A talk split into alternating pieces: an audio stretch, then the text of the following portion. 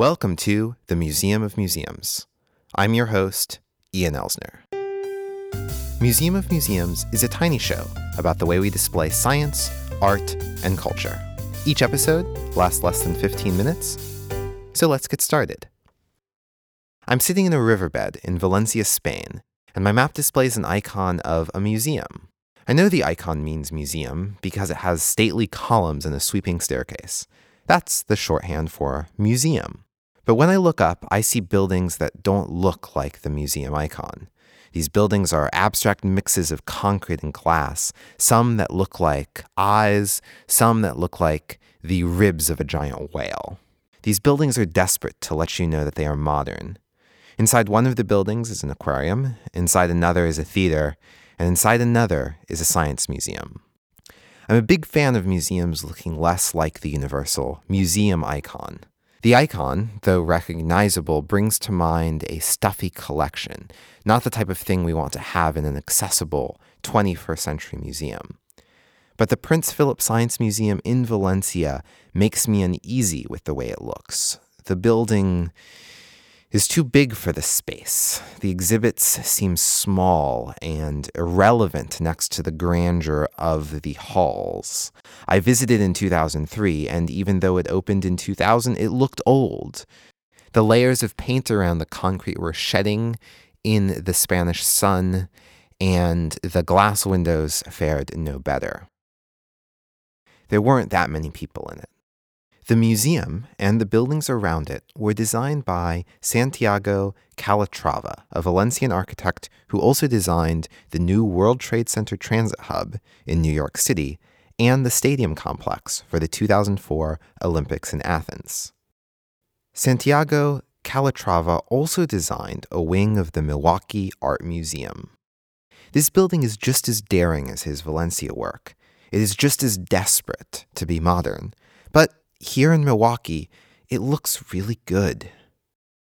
It seems like an elegant entrance to a gallery. It invites visitors in from the streets over a pedestrian footbridge. What is the difference between the Milwaukee Art Museum and the Prince Philip Science Center in Valencia? They were designed by the same architect and they were built around the same time.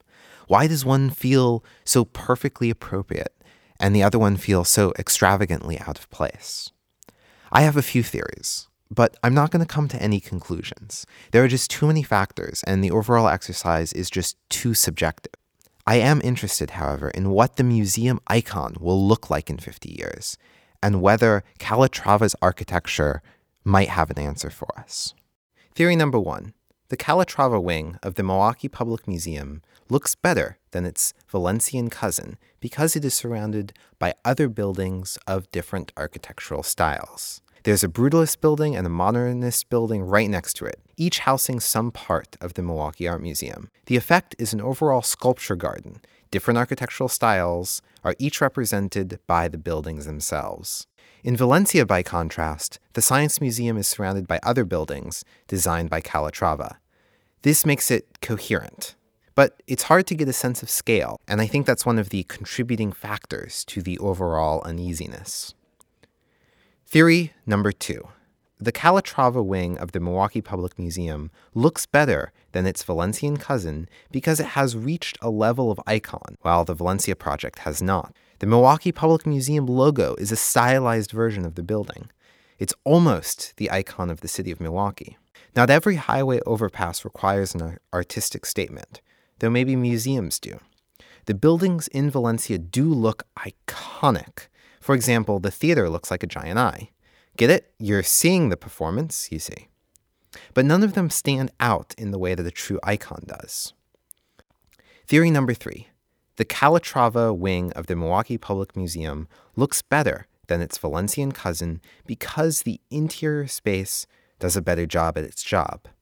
The Milwaukee Public Museum uses the Calatrava wing as an entrance and ticketing lobby, as well as a space for a few traveling galleries. By contrast, the Prince Philip Science Museum is everything the exhibit hall and all the galleries. The exhibits have to be laid out with no cues from the architecture because there are no cues from the architecture. It's strange to walk through an exhibit where the ceiling is taller than you think it needs to be. There's plenty of criticism of the Milwaukee Art Museum, particularly about its cost. But to me, it seems like a good movement towards a new icon for a museum. It's a weird building that looks like nothing else on the skyline. Ah, that must be where the museum is. If that's the case, then the Calatrava architecture might have the answer a weird, beautiful building that stands out.